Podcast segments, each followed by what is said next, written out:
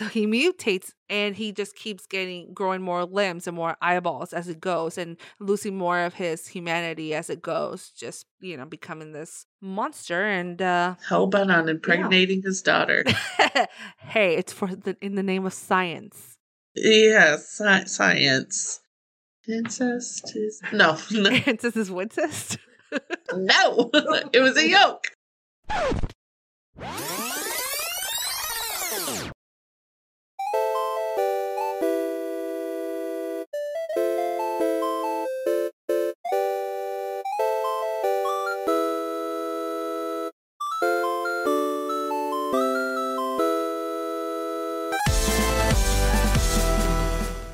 Welcome to Allied Rebels.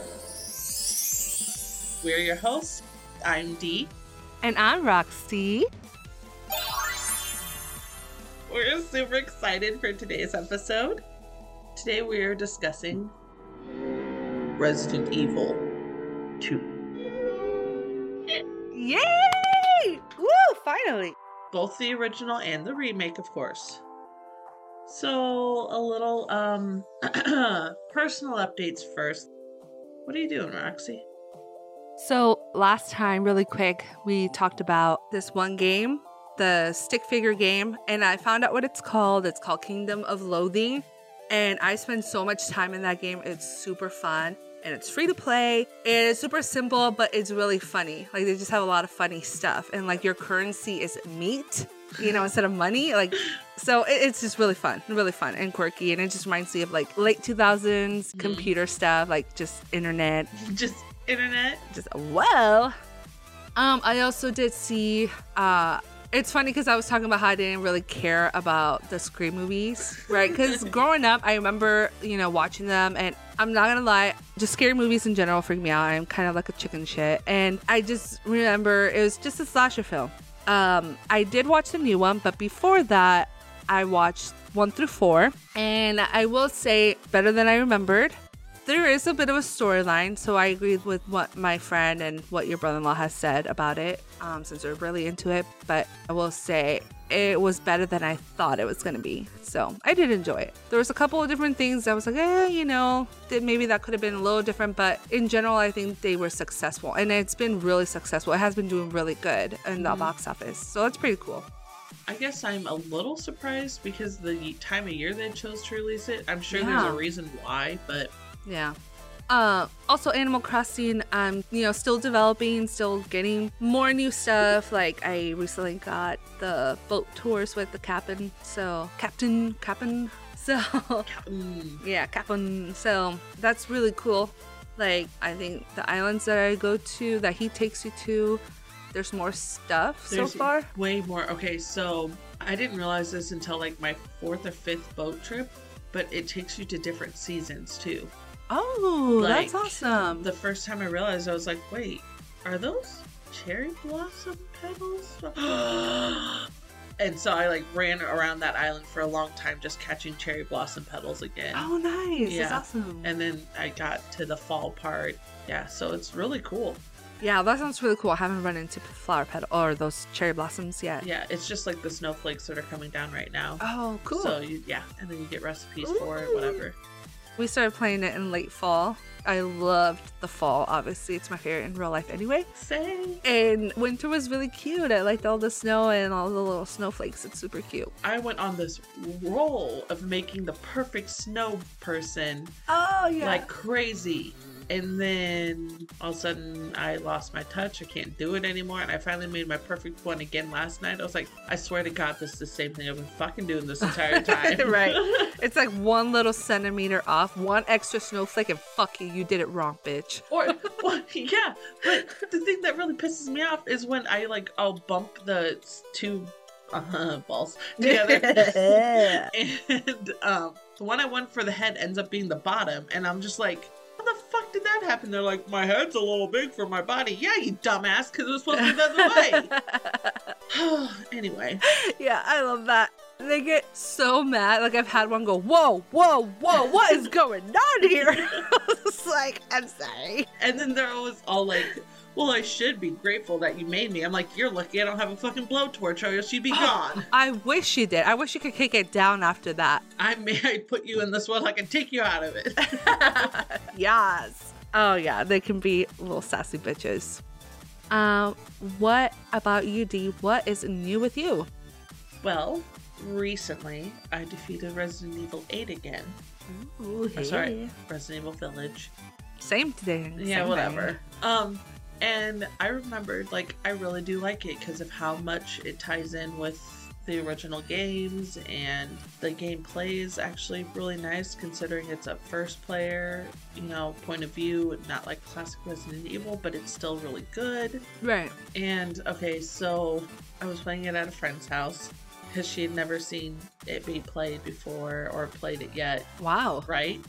Because she was like, she was done with it after seven. She was like, I don't find any joy in it. It does, it's not Resident Evil anymore. It's really not Resident Evil anymore. I'm like, yeah, but trust me, we should really try eight. Right. And yeah, so she really likes it too. But we got to the part, the ending part with Lady D, and I was super tired at that point. I was like, okay, I'm done playing for tonight, but I'm just gonna keep slashing at her until with my knife until she kills me. And I'm always like, yeah, kill me, mommy. Kill our friend is super religious, and she's like, why do you keep calling her mommy? Nothing. Never mind. It's fine. But I end up killing her with the knife. Oh, nice. Yeah, Right on. I was just like, what? How did I do that? Right yeah. on. It was cool. Anyway, um, granted it was on easy, so it's not like anything to really brag about, but See, that's what's fun about playing easy. Is like it's literally fun. You get to do all these other things and not have to worry so much about either ammo or like Mhm. difficulty level of the bosses, and you can actually just kind of relax a little bit, which is what I why I like to play video games. I like to like kind of relax and have fun. yeah, but I also love like looking at everything the developers Same. created. Like, Oh my how- gosh, how the hell did you do that? How did you get this thing? Oh, how did you think about that? Like, why why did you put that there? That's kind of interesting. Yeah. Like, I like to look at every single fucking speck of dust, literally, Yeah. when I play a game. So I really appreciate that from Mhm. the characters when they or the developers when they really put that much Mhm. effort. All right, guys, let's get into the new segment. Doom, doom, doom. So let's start with video games, all right? We have Dying Light 2, Stay Human. I think someone's excited about it. Coming out on PC, PS4, PS5, Xbox One, the Xbox Series X and Xbox Series S, and the Switch. Coming out February 4th. The virus won and civilization has fallen back to the dark ages. The city, one of the last human settlements, is on the brink of collapse. Use your agility and combat skills to survive and reshape the world. Your choices matter. Oh, I watched a couple clips of it. It looks super intense, and there's just fucking zombies everywhere. So it looks really fun. It's I think it's supposed to take 20 years, take place 20 years after the I believe incident. so. So I'm just like, mm, mm, let's go. It feels like it's been 20 years since the game was supposed to come out, but Right. I'd rather it come out long after it was supposed to and be done right than rushed like some other games, maybe like, you know, Cyberpunk. anyway, Yeah. yeah. I still enjoyed Cyberpunk with glitches and all, Yeah. but Also, we have OlliOlli World coming out on the PC, PS4, PS5, Xbox One, Xbox Series X, and Xbox Series S, and the Switch on February 8th. So, OlliOlli World is a bold new skateboarding action platformer that's bursting with personality. Flip and flow through the vivid and vibrant world of Radlandia, meeting colorful characters as you grind, trick, and air your way to discover the mystical skate gods on your quest for Nirvana. Um, basically, this game is like Tony Hawk's Pro Skater meets Adventure Time. Yeah. It looked really fun. I was super obsessed with the Tony Hawk Pro Skater games. We had the second and third one. Um, but yeah, no, this one looks pretty cool. I think it'll be fun. do you remember what was that that skate a roller skating game with the spray paint? It was, Ooh, uh, Red Set J, uh, Red, wait, Jet Set Radio. Yes! Yes, I have that on the Xbox 360. It's really fun. Oh, I love Jet Set Radio. Yeah. Oh my god, it was so good. yeah, that one's a really fun game. Yeah. really fun. Um, we also have Crossfire X coming out on the Xbox One, Xbox Series X, and Xbox Series S on February 10th. A legendary PC franchise comes to the Xbox in a fast paced first person shooter, offering a variety of exhilarating multiplayer experiences and a cinematic campaign that explores the global conflict between the world's two most formidable private military factions. Um, it to me, it's just a first person shooter game, just Yeah. kind of like Call of Duty. I'm sorry, they just kind of all blend together after a while. Yeah. I love playing those games too. Just there's certain ones that I like playing more than others. Yeah. And then we have Sifu coming out on the PC, PS4, and PS5 on February 8th. A Kung Fu student sets out to fulfill a lifelong vendetta, hunt down and defeat the five assassins who brutally murdered his family. This one looks really awesome too. Um, basically, the main character possesses a talisman that enables him to resurrect after sustaining mortal injuries, with the twist being that he comes back a few years older every time. So that was really cool. I saw like this, you know, video for it, and like you die, but you just come back, and you just have like longer hair, and it's getting grayer every time, and And you get more facial hair. motherfucker." Yeah, surprise, motherfucker. They have really cool fight sequences. Um, also, it's really cool that the enemies can injure themselves. Uh-huh. Friendly fire, motherfuckers. And uh, so I was thinking about this, and it was funny because the video that I saw, they mentioned it too. Um, they were like, the best defense is to strike first. And I just thought, yeah, be like Cobra Kai and strike first. Which, yeah, really quick, Cobra Kai is really cool. I don't know if you watched it, No, but it's really fun. Anyway, I'll talk about that next time. and finally, Lost Ark coming out on the PC February 11th. Embark on an odyssey for the Lost Ark in a vast, vibrant world. Explore new lands, seek out lost treasures, and test yourself in thrilling action combat in this action packed, free to play RPG. Yes, you heard it right. It is free to play, although you can purchase packages to advance your character faster. Um, it looks so badass. I'm definitely gonna play this. My boyfriend's gonna play this. Like we play something called Path of Exile, kind of similar, but this one's way more customizable. I'm definitely gonna be playing this. Cool. So, and other, you know, sad news. Actor singer Meatloaf passed away January 20th, and comedian Louie Anderson passed away January 21st. It's just so sad. It All these things happening, like, just so sad. It is. It really is. And the one thing that I remember most about Louie Anderson is that cartoon he had, Life with Louie, where I learned to do that accent. Oh, yeah. So, yeah. Yeah, let's do a little moment of silence for them.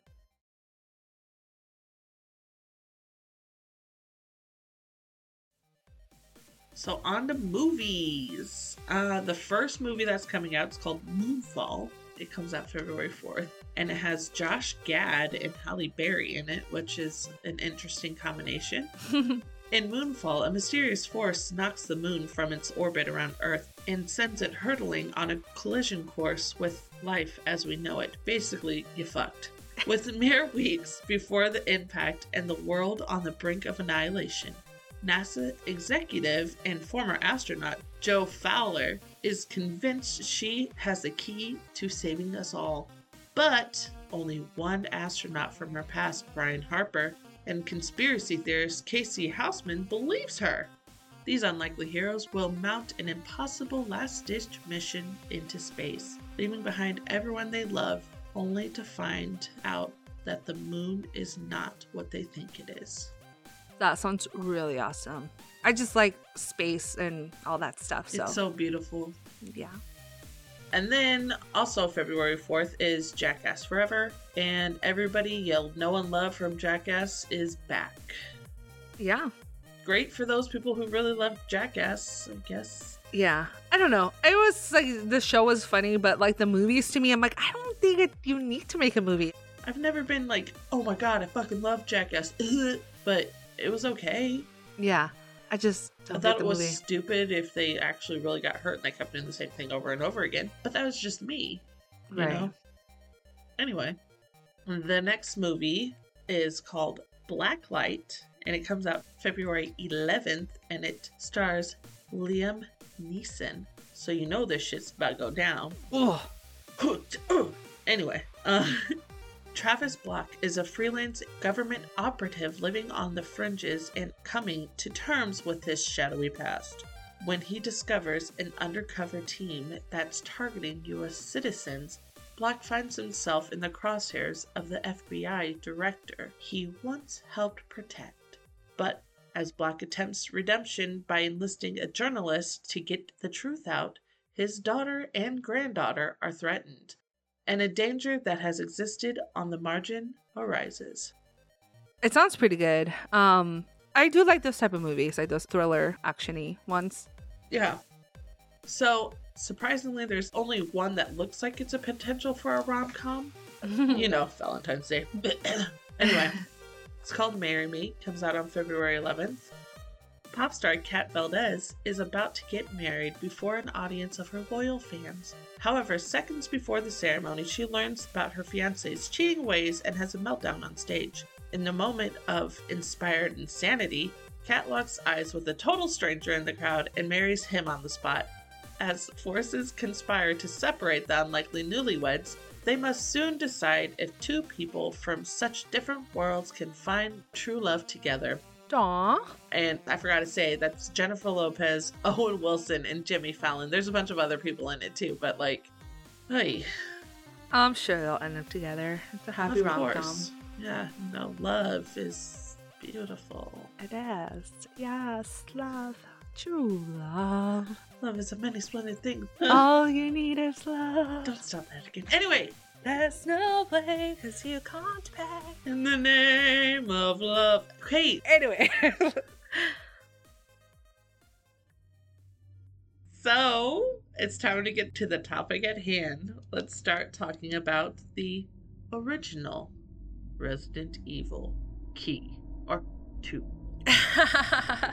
yeah, really quick. The reason she said that was because I could swear when I listened to that intro in the original game, I swear I heard the word key, K E Y, instead of the number two. Like I heard it one day and all of a sudden I'm like, I can't unhear. I can't hear two. I hear all I hear is key. Dee help. Well, the first time she said it, she goes, Do you hear anything else besides two? I said, Well, I could hear like Resident Evil Chew. And she's like, No, I hear key. I was like, What? Yeah, if anybody else hears that, let, let us know because I feel like a crazy person.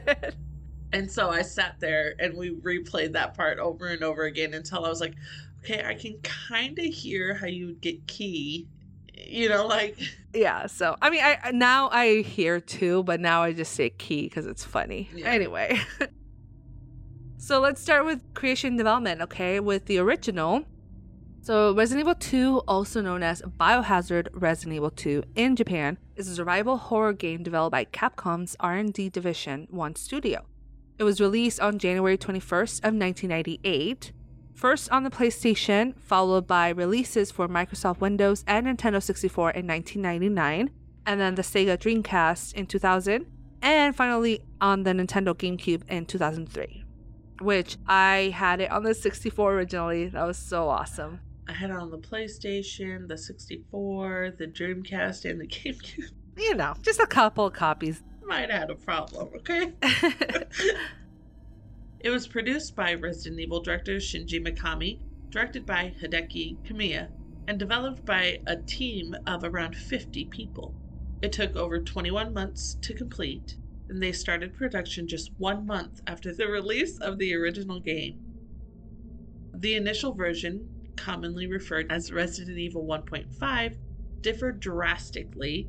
It was canceled when it was around two thirds complete after Mikami decided it was inadequate. He basically said, "No, fuck that. That that ain't worth it. This is shit. We got to start all over again." Scratch that. Rewind.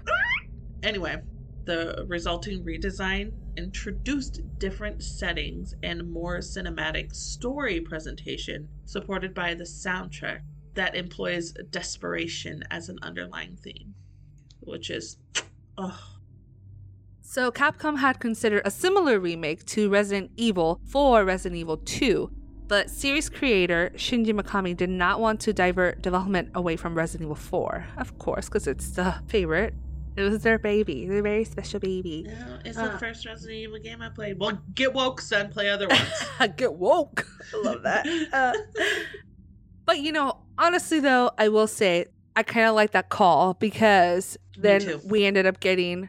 Don't get me wrong, the remake of the original was pretty good, Mhm. but we would have gotten the cool remake that we just got in 2019. So I'm okay with that. Resident Evil 2 has been held in high regard in the years following its initial release and was named the fourth best game on the PlayStation and listed as one of the 100 best games of all time by different sources. Okay? Repeatedly, baby. It's amazing. I don't understand why it's only in the top 100. It should be in the top 10, but that's okay. Everybody's entitled to their own wrong opinion. yeah. It's it's freaking amazing. Let's just get that down. Everyone knows it's amazing, okay? At Mhm. least. We're not biased at all. Not at all. What the heck?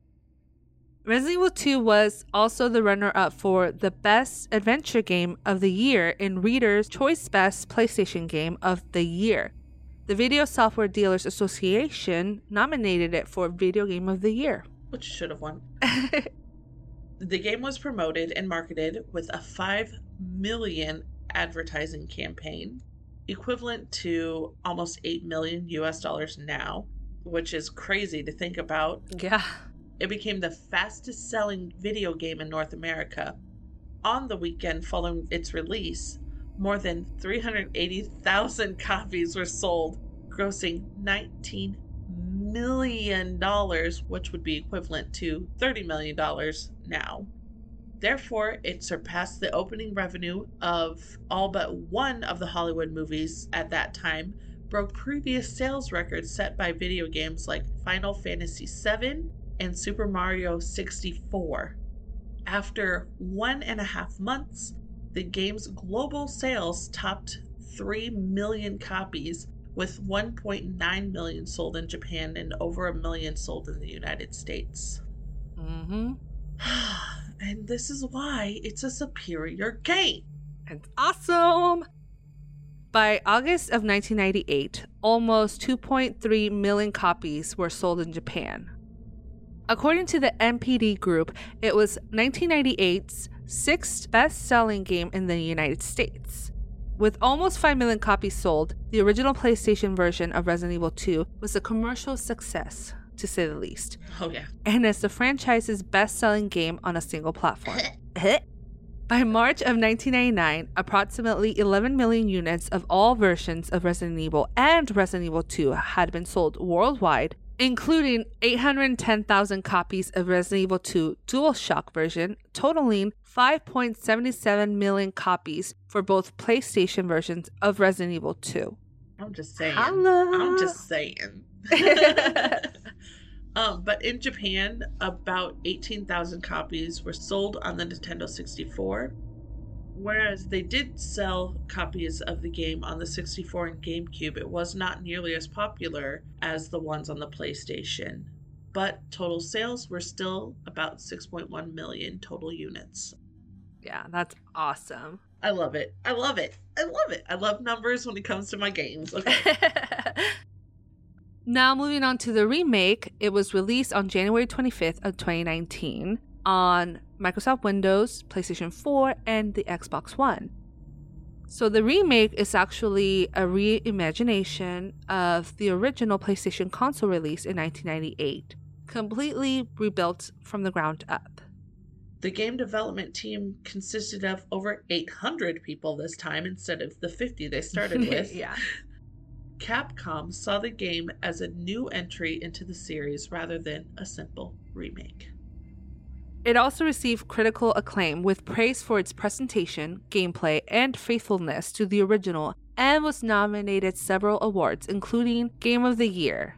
As of 2021, the game had sold over 8 million copies, outselling the original. So the remake has won Best of Show, Best Audio, Ultimate Game of the Year, Best Remake, and Classic Revival of a Video Game. So, yeah, needless to say, it's fucking phenomenal. Amen. So, quick recap of the game, guys. You ready? Our story takes place in Raccoon City on the day of September 29th, 1998, just two months after the events of Resident Evil. Most of the citizens have been turned into mindless zombies due to an outbreak of viral bioweapon known as the T virus, manufactured by Umbrella Corporation. The deadly virus engulfs the residents of Raccoon City, plunging the city into chaos as flesh eating zombies roam the streets for survivors. We meet our survivors at a gas station outside of the city, rookie police officer Leon S. Kennedy showing up on his first day on the force, and college student Claire Redfield, who is looking for her brother. An unparalleled adrenaline rush, gripping storyline, and unimaginable horror awaits. Heck yeah. So we'll get into the characters next, and we'll start up with the characters that you get to play with. We have Leon S. Kennedy, Skennedy. Leon is an idealistic rookie cop. He burns with the need to protect and to serve. Life as a cadet was an eye opening experience for him. While reckless and brash, Leon is certainly not as naive as his demeanor would suggest. He was highly qualified for his new job with the Raccoon Police. He is also known to have suffered a traumatic childhood due to his family's connections to crime. This ultimately led to him being orphaned after his entire family was killed. Kennedy himself only survived with the aid of a single police officer, an act which inspired him to one day become a police officer in order to similarly protect as many people as he could. Upon graduating the police academy at the age of 21, he requested an assignment to work for the Raccoon Police Department. His reason being was the widely publicized bizarre murders taking place in and around the Arklay Mountains. He had no set plans as far as where he was going to live once he got to Raccoon City. And while packing for the move, he got in a fight with his girlfriend, which ended in them breaking up. He said deuces. he was ready to be single and ready to mingle. Except for not, but you know. Depressed from the breakup, he got drunk and overslept in a motel on his way to Raccoon City. When Leon woke up the next day, he was late and he couldn't get a hold of the RPD because, unbeknownst to him, an outbreak was happening. But he decided that showing up late was better than not showing up. So he made his way to Raccoon City. and he doesn't even look hungover at all when you start playing. No. yeah, I think maybe he was over the, you know, It probably. Maybe. He took some Advil and he was fine. he's built tolerance. Claire, Claire Redfield. Claire is a light-hearted, articulate modern woman. She can be a bit of a tomboy at times and somewhat wild. She's self-confident and typically the first person to try something many others would not. Claire grew up with her older brother Chris. Oh, who's that? Hey. I know that name. Anyway, when Chris joined the U.S. Air Force, she was introduced to his friend Barry Burton. Hmm, another familiar name. And became close family friends with him. After high school, Claire attended university. Don't know where, but she did. I'm going to assume Tall Oaks. Just kidding.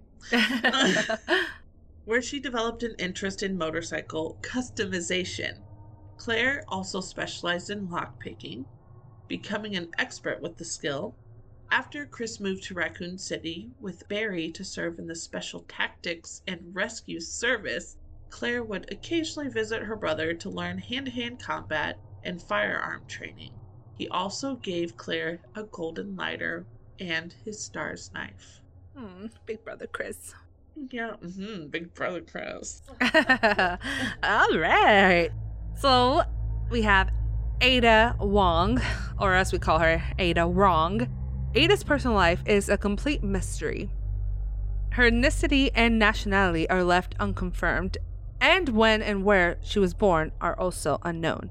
Even her name is not believed to be real. However, she is known to have had a dark past. Ada also received special training as a spy for a Chinese criminal syndicate and the underworld involved in the black market arms trade. As an independent contractor for the syndicate, Ada worked for many external clients and organizations. She got around, but often mm-hmm. betrayed them as a means to fulfill an unknown true purpose. Eventually, one of her known clients would be Derek C. Simmons, a high ranking U.S. government official and leader of the secret organization, the Family, which we'll get to know Derek Simmons a little bit more later on. Resident Evil 6. And then we have the most annoying character besides Ada in the original game, but in the remake, she's much, much better, much more lovable. We have Miss Sherry Birkin. Sherry is shy and quiet, but also a kind girl, and she finds a sister figure in Claire. She was an only child, so she didn't have anybody else to look up to, and her parents didn't give a fuck about her. Sherry is the daughter of doctors William and Annette Birkin. Sherry's relationship with her parents was strained due to their busy work schedule and she was frequently neglected. Poor Sherry. We also have Dr. William Birkin, who was a child prodigy and earned his doctorate as a teenager in virology. And then we have his wife, Dr. Annette Birkin. Little is known of Annette's early life other than her training as a virologist, which earned her a career at the Umbrella Laboratory under the head researcher of Dr. William Birkin. The two married in the mid 1980s, and by 1986, Annette had given birth to their daughter, Sherry. While they remain married, Annette feels they had to prioritize their research careers over their family, including their daughter.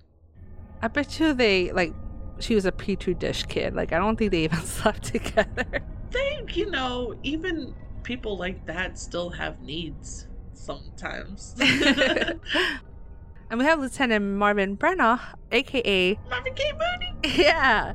Not much is known about Marvin's life other than that he was held in high regard by his colleagues within the Raccoon Police Department for being an exemplary police officer who looked out for his friends up until the very bitter end.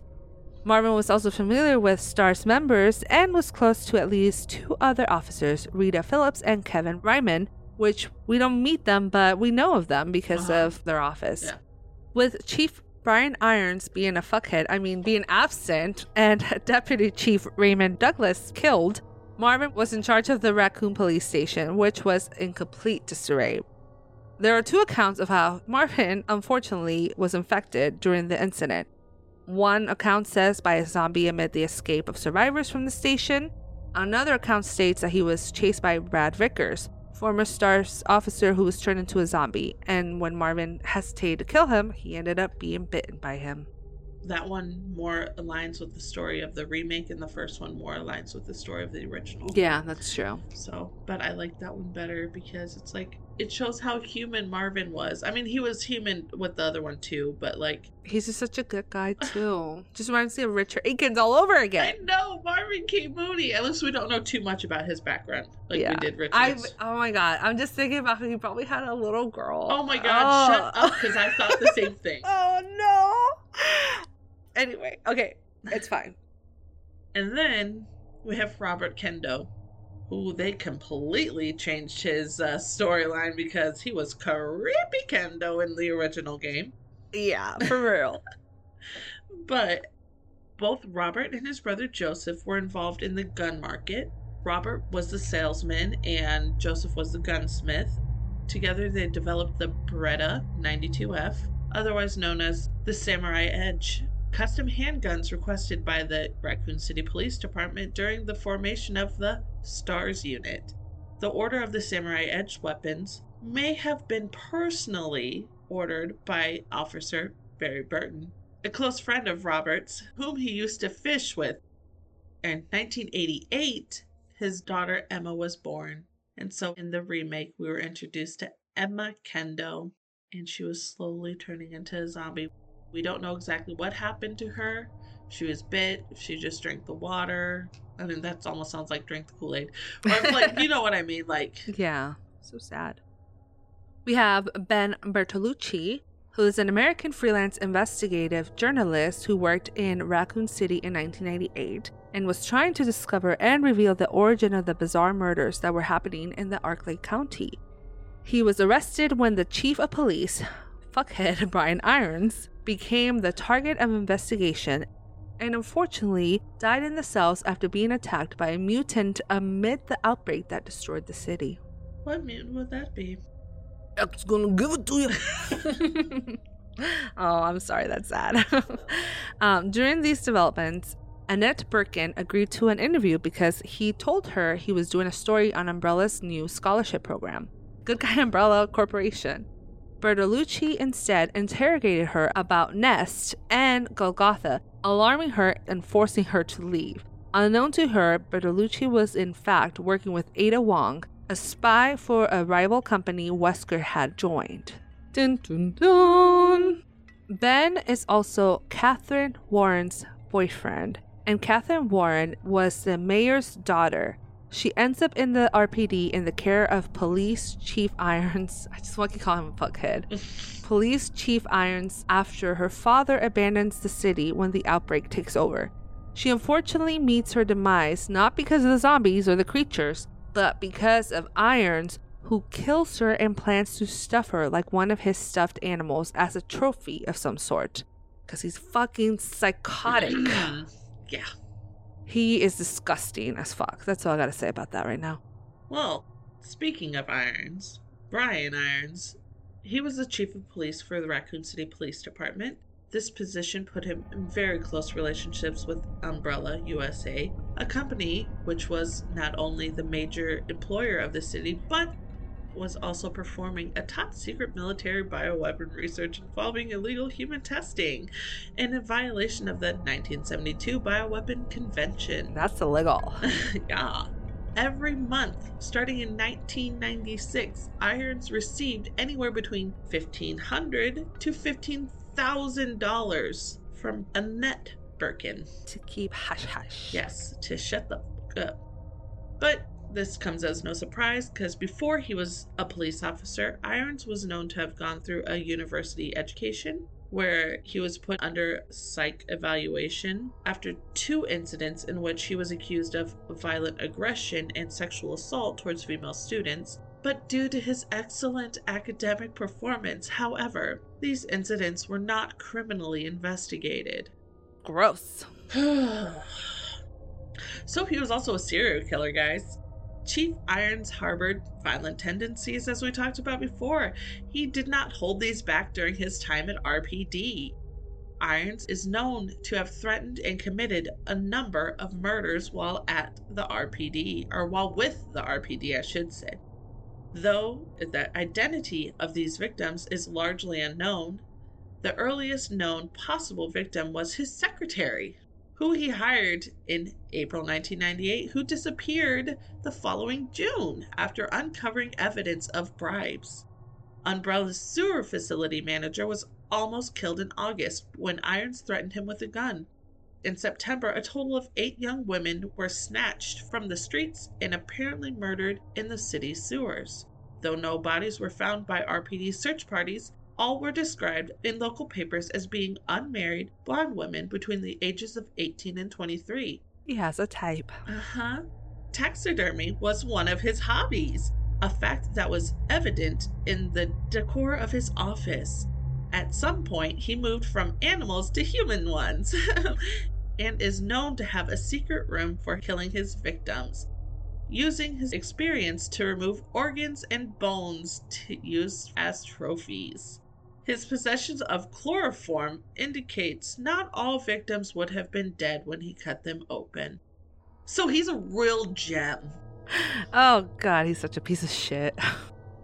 Um, we also have Hunk, and almost nothing is known about his history, not even his real name.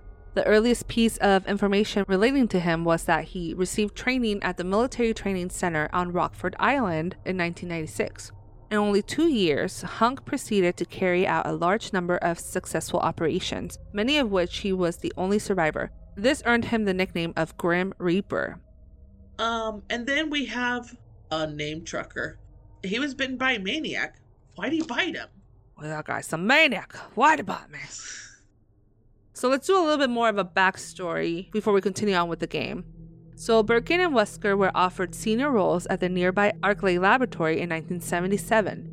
Birkin and Wesker developed a friendly rivalry throughout the years. Kind of reminds me of Dexter and Oh, um, Dexter and Mandark right, there we go. from Dexter's Uh-huh. laboratory. Ah ha ha! Ah ha ha! yeah. The laboratory's chief researcher approved Birkin's study into the splicing of their experimental tyrant virus, or also known as the T virus. The T virus strain at the laboratory had a rapid and high fatality rate, making it useless as a weapon as it was unlikely to spread far.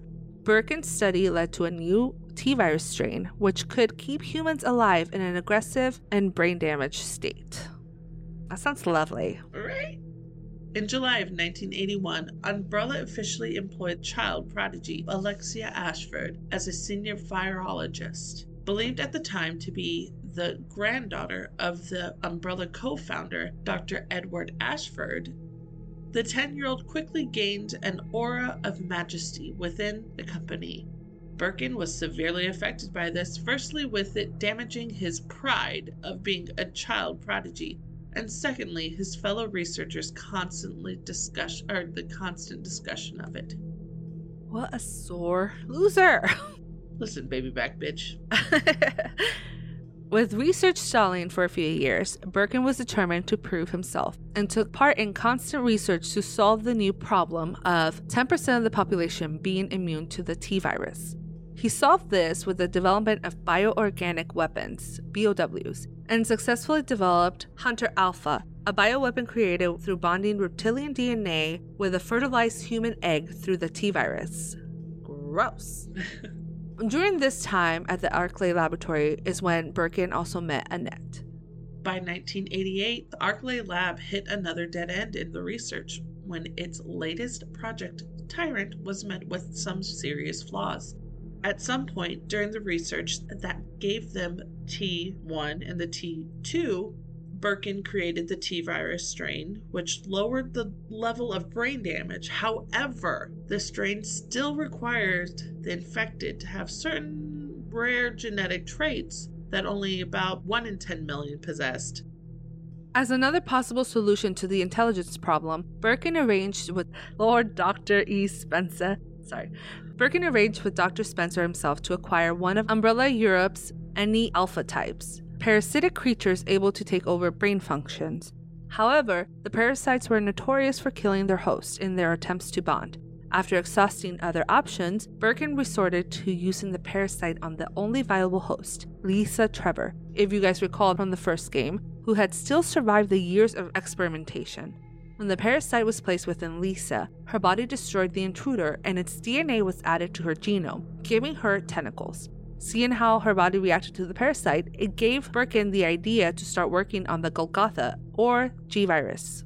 But about this time, Birkin was realizing they aren't going to ever make him part of the corporation aspect, and he was going to just be their research person, constantly always having to work, you know, never getting a day off. So basically, this is when he started his turnaround of fuck this company rather than this is my company.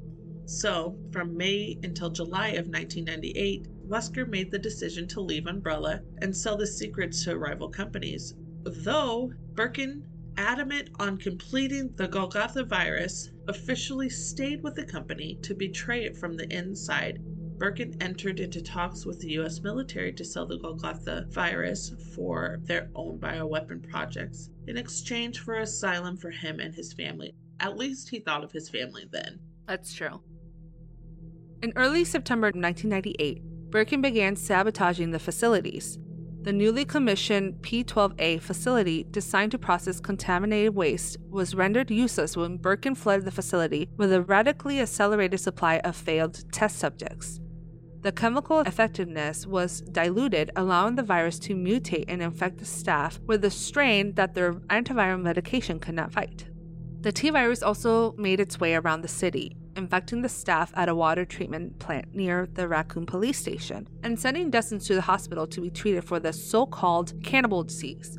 Umbrella took notice of Birkin's erratic behavior and they figured that Birkin was trying to keep them from the G virus, which I mean, I get it, it's his creation, but they're like, Yeah. that's ours now. You're our, basically, you're our property. The G virus is our property. With the G virus complete, the US military sent a team out to meet with Birkin. On the night of September 22nd, Alpha Team leader Hunk arrived at the facility with the subordinates to obtain the virus. In the standoff, Birkin was gunned down after attempting to resist Alpha Team, and Alpha Team got the G virus. Birkin infected himself with the remaining G sample, but the virus didn't properly stabilize in his body, and he became a powerful G mutant. Intent on vengeance, Birkin followed the USS into the sewers and they were all either killed or seriously injured. To guarantee no more samples were at risk of theft, Birkin ate the remaining G samples. In the process, he also destroyed several T samples, allowing the rats to consume them and spread the virus into the city's water supply. Over the next week, the city's population of 100,000 were either killed or infected. So we're going to get into the story a little bit more. Obviously, the game starts with Claire and Leon meeting at the gas station. Having arrived in the city, Claire and Leon make their way to the Raccoon City Police Department, seeking protection from the mutated population.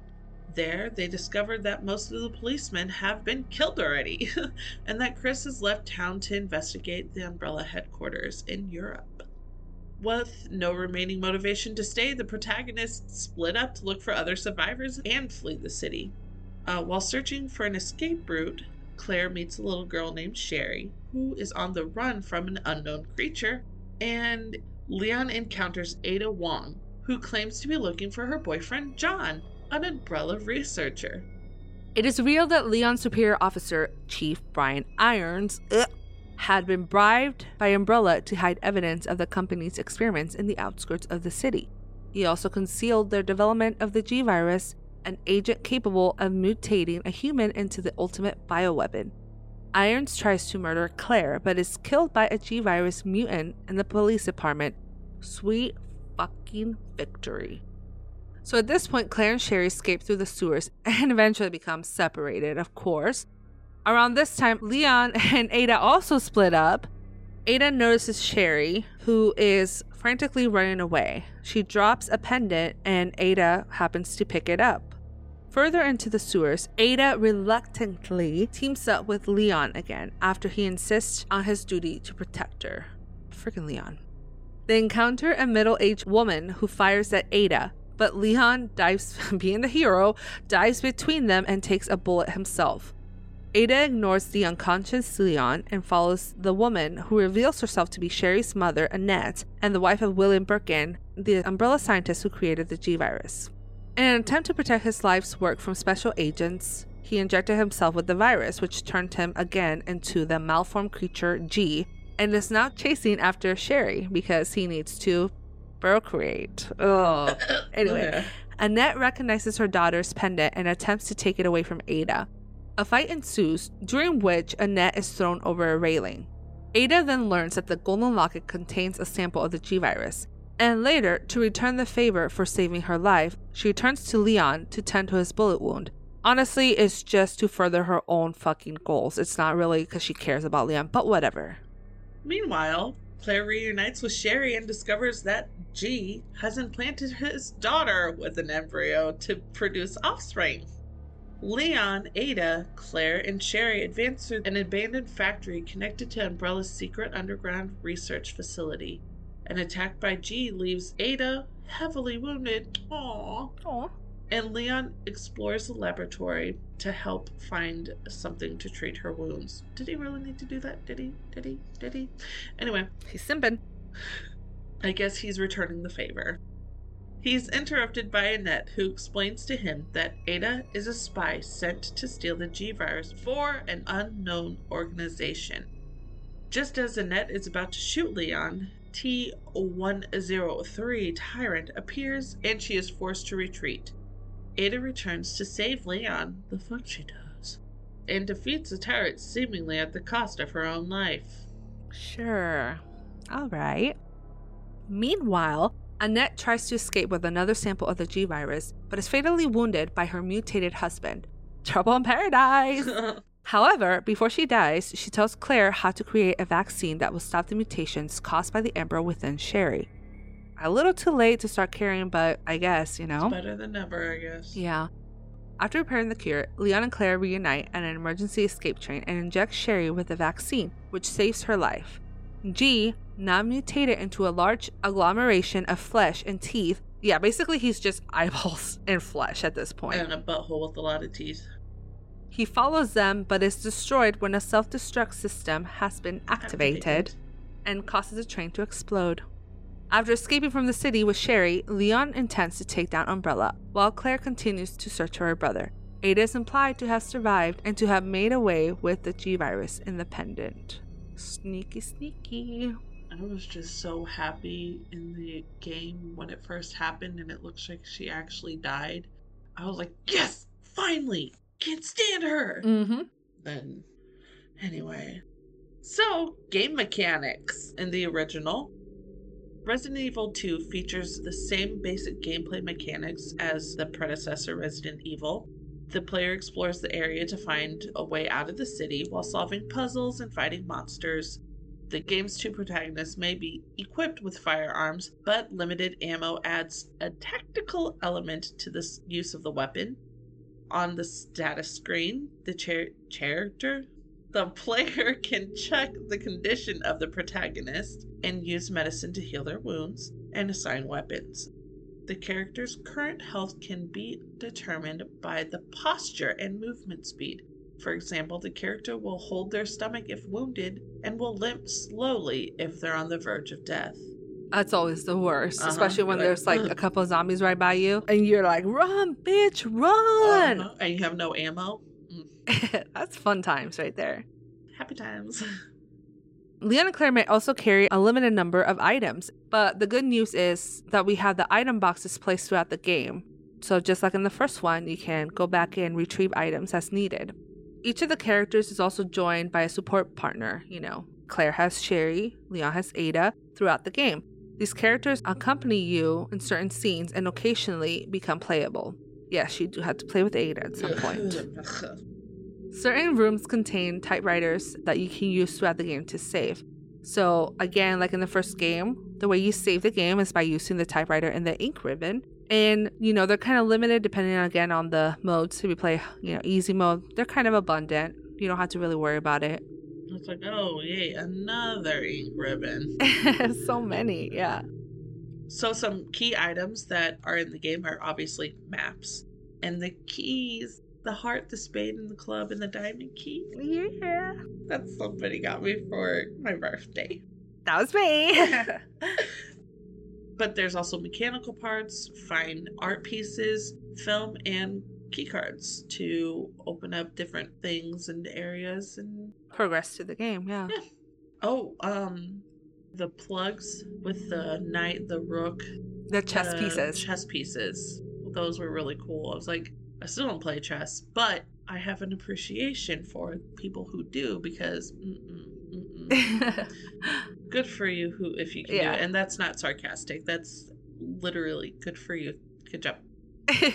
yeah, I know how to set up chess pieces and I know how they move, but I just I'm not the best at it. I Uh-uh. tried for years to play on the computer and I always lost. So yeah, it's it's a skill for sure. So there's a couple of different weapons throughout the game that you can use. You have a knife to begin with, and you know it's cool that you can have one just in case. But most of the time, it's if you're playing easy, obviously it's a little easier and you can get away with stabbing them. But once you get into like regular and hard mode, you're fucked if you got just a knife. I'm Mhm, sorry. mhm. Um, but you know, we get a couple of handguns. Then you find a shotgun. We also have a bow gun that only Claire can have in the original game. And then we have the amazing Magnum, Whoop, whoop. which we were saying that once you find that, it's like fuck yeah, but then it's like oh, ah, shit. fuck, yeah, don't never mind, I don't want it because that means it just gets harder. If I don't see this, it's not happening. Yeah, exactly. We also have a grenade launcher, you have a submachine gun, a spark shot, a flamethrower, and then you do get your awesome rocket launcher, which, you know, the game's about to end though when you see a rocket launcher. That's the finale right there. Always. Healing is basically the same. There's the red, green, and blue herbs. Green is strictly for your health. Red is to boost the green, and blue is to cure poison. And then there's your healing spray that's full health. And I think everybody by now knows that three green is full health, a green, a red, and a blue heals everything. And you can do two blues and a green in the original game. But in the remake, they made it so you could combine the blue and the red, and it gave you a little bit of a boost, like armor boost for a little bit. So yeah, Yeah. it's really cool. That's really cool. A little bit more about the remake. When it came to the gameplay style, the team had to decide between the first person view that they used on Resident Evil 7 or the over the shoulder view that they used in Resident Evil 4. The fixed camera angle approach of earlier games was not chosen as the developers wanted to be able to see the zombies in greater detail than the fixed camera angles would allow. So ultimately, the over the shoulder camera was chosen, fuck yeah, with the intent of conveying a sense of claustrophobia and not turning the game into a shooter. So, yeah, this allowed the implementation of puzzles that wouldn't be possible with the fixed camera angles. And yeah, of course, we have the puzzles. They're freaking awesome yeah. in the game. And I'm so glad that they kept them in the remake. So Mhm. glad. And they added a couple different ones, a little bit. Some of them were switched around a little bit, but it's fucking awesome, dude. I love it. I love it.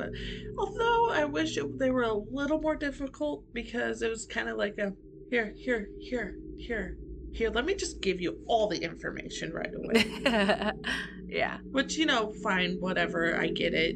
People don't have attention spans if they're playing a, that type of game anymore. hmm So the inventory in the game is similar to that of Resident Evil 7 Biohazard, which starts with 8 slots but can be expanded to a maximum of 20 slots by collecting hip pouches.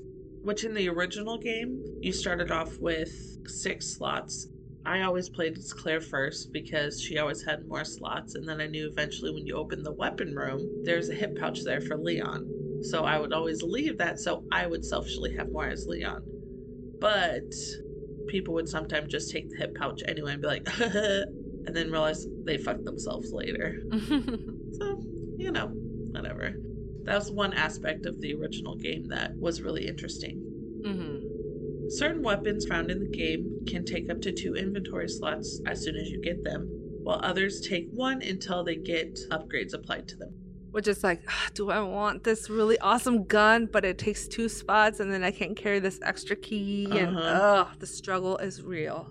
Also, ammo no longer stacks up to 255 as the original game. Each ammo type has a maximum stack. For example, the handgun ammo only stacks up to 60 per slot, and yeah, that was painful. And also, we have the item box as well that we had in the previous games, and you get to store the items throughout the game, and it's just fucking handy, dude Sure is. when you don't have that much inventory. Do you have an item box of holding? D and D nerds. Anyway. Uh, Freaking nerd. So, again, items very similar to the previous game maps, cranks, mechanical parts, the card keys, and the Spade Heart and Club Diamond keys, which I loved. However, I didn't love that you couldn't get all of the keys as both characters. But Mhm. I understand the premise and the idea of it. It just was me. I, I like seeing all four of the keys together. Mm-hmm. I know. That's one of my favorite parts Yeah. of the game. And then they included the wristband system within the lab, which made a lot of sense actually, in the different levels that each person could get and whatever. It was really cool. Yeah, I agree. Let's move on to weapons. The guns are pretty similar to the original. You have handguns, shotguns, and machine guns. In the remake, there is no bow gun, that's the only difference. And then both Leon and Claire start the game with their respective handguns, but are both able to obtain more powerful weapons throughout the game at certain points. Each character also has specific weapons available only in their scenarios, such as the shotgun and flamethrower for Leon, and the grenade launcher and the spark shot for Claire. If you charged it, the spark the spark shot the spark shot was actually pretty good, but not for all. It was mostly good for the adult G virus things and Birkin himself if you shot it right. Yeah, I don't think I ever really used it much, but I like the grenade launcher. You had the mechanism and the grenade launcher. What more did you need? Uh, that's true. And then also, guns have upgrades that you find throughout the game to make them stronger. Also, what's really cool is you can make more ammo for your handgun, shotgun, and grenade launcher with gunpowder that you find throughout the game. I love the like combining all different kinds to figure out what made what and just Yeah, like those are my favorite types of puzzles too, where you have to combine certain things in Uh-huh. order to get an item, like a you know the medicine or whatever. Mhm. But I like being able to make your own ammo. It's Resident Evil. You just combine it. Duh. Yeah, duh. Uh, there's also two different types of rocket launchers the anti tank rocket launcher that you get in the game, and also the ATM 4 that you either get it once you beat the game or you can buy it. And it is pretty badass because it's infinite ammo. So Mm-hmm, mm-hmm. I feel like once you get infinite stuff, you can't go back. right? I mean, the reason I do it is just because I want to see how fast I can go through it, you know? And the difficulty, like, what, what's the highest level of difficulty I can beat with just the rocket launcher or just the, a machine gun, you know? Oh yeah. Um Well, my boyfriend ended up buying the rocket launcher because, you know, we Why not? We, we wanted it now. Okay. Yeah. And that was a freaking game changer. It was so awesome. We played on hard mode to just be able to barrel down through all the zombies and Mr. X. I was like, take a knee every time. Be like, um, no. Take a knee, bitch. Yeah. I loved it, especially for Mr. X. Well, a couple of new things that happened in the remake were the defense weapons. One thing was boarding up the windows in different areas, which you kind of sort of did that in the original, but only in a certain area, and that was just the shutters, and then, you Yeah. know. But yeah, I thought that was really cool because I always planned where to do it. I fucking hate when you go through the you know where the weapons room is and the um east office like Mhm. that hall where you have to like climb down and go through and whatever i always board up the window that's by the safe room at the bottom of the stairs there because i ain't got time for that Yeah. that window no like well, you're constantly going up and down that Yeah. corner. So I'm like fuck off with that okay so Yeah. that's why i board that shit up I still have to figure out which ones are the best ones to board because first time I played it, I didn't realize that there was only a limited amount, and I was just like, "All right, let's go." So every single the first couple windows I saw, I started boarding them up. Well, then I never went through there again, and I'm like, "Dude, I just wasted those Mhm. boards." And yeah, so think they did that on purpose oh, I'm sure they did. They got me. teases Another feature in the Resident Evil remake was the return of the defense items. If characters are grabbed by the enemies, then you could use the defense weapon that was in your inventory. So it took up an inventory slot, but worth it. hmm Totally. And, you know, there would be a prompt on your screen and you would press it, whatever. But yeah, those things, man, when I go through without the infinite weapon, whatever, I use those like crazy because I'm like, uh uh I ain't got time for that. Get off me. Oh my gosh. So when I last played the remake just a couple months ago, I first started off like, yeah, I'm never going to use this. By the middle of the game, those were my favorite things. And I was making sure I got every single one because they were just so freaking amazing. Saved so much ammo. And yeah, I wish they were available in all the games. Did um you ever like okay, so my favorite thing to do was let a licker jump on me and and um then you shove a grenade in their mouth and then you shoot it and it goes and like blows off their head. Love it. oh, yeah, no, I, ne- I haven't done that. The first time I did it, I did not realize that that was an achievement. I was just like, ah! yeah. it was so fun. So the two types of defensive weapons that you have are knives and grenades. So in the remake, the knife has a new gameplay mechanic where it has a durability rate similar to the melee objects used in Resident Evil Outbreak and Resident Evil Outbreak File number 2. So basically, you know, the more you use them, the more used up they get and eventually they break. Which makes sense Yeah. because real life Yeah, and so it's like I like that. It's a cool aspect, but at the same time, annoying. yeah, because you have to keep looking out for those weapons, and yeah. So you know, The other downside is like when you would stick a zombie with the knife, oh they yeah. would like stay there, and you're like, "Fuck!" oh, there's so many times where like I would you know stab it in a zombie to get away from it, and then I'd leave the room. But then guess what? I didn't have a knife anymore. Mhm. So yeah, that was annoying. Yeah. But you can also get an unlimited durability knife when you buy the rocket launcher. Mhm. So there you go. That's pretty cool. Or I guess you can do it the hard way and go through and do the requirements of the game, but Pro gamer. But also, there, like I had said, there are hand grenades and flash grenades. Believe me, the flash grenades are utterly useless. Yeah. Except for, okay, I will say there's a couple times it did save my life. Like it stunned them long enough for me to run by them, which, Mhm. you know. But, so the two different types the hand grenade is lethal and it's shrapnel based, which explodes and causes damage to enemies within a certain radius. And the flash grenades are non lethal, they just stun them for a short period of time, letting you escape. Um, you can only carry three per type of grenade in one inventory slot. I like I like the grenades a lot. In the flash grenades, I still like I pick them up because I want the map to be complete. I, I like I said, I had used them in a pinch. Like one time, I threw it down the hall. I did not know Mr. X was down the hall. It let me know he was there because, you know, the music started because he was rounding the corner. I was like, oh, fuck! Entertainment. so we have two campaigns in both of the games. We have scenario A and scenario B, and that's for both of the characters. For example, Leon A and then Claire B. And then from then, you'd be able to play Claire A scenario and then Leon B scenario. Scenario B is considered to be the true ending.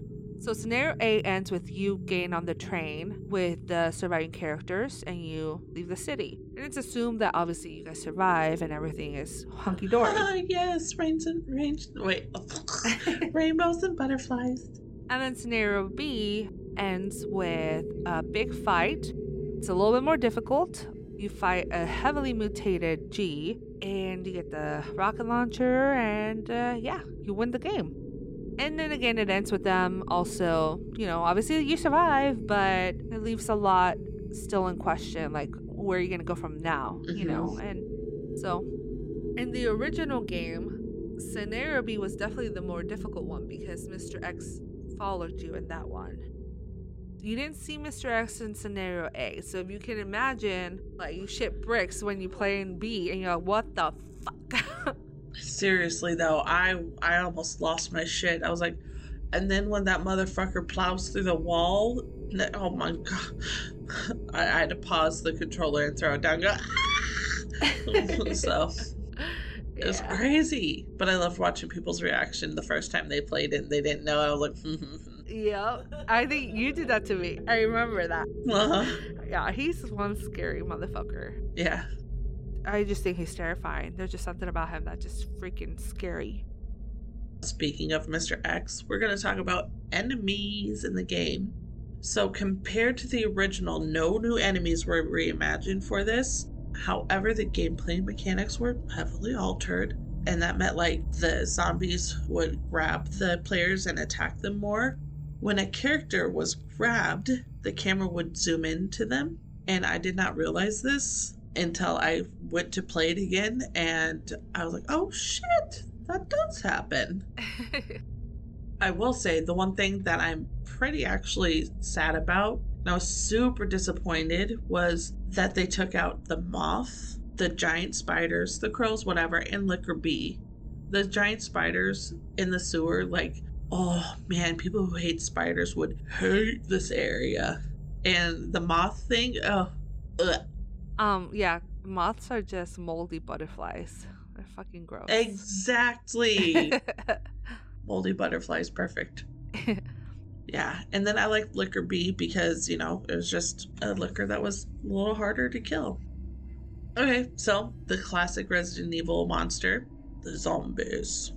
The zombies were also a bit different from past games. They have more health, they get up multiple times after lying on the ground for a while. They do not spawn a pool of blood when they're dead, which, you know, that was the way you could tell, like, Yeah. okay, that bitch is dead now.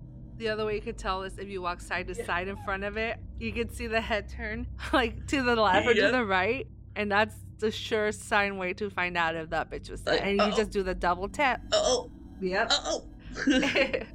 um, and if they detect the player, they're able to chase the player from room to room. That scared the shit out of me the first time I played this game. I was like, I'm safe. Breathe. Then the door opened. The fuck? yeah.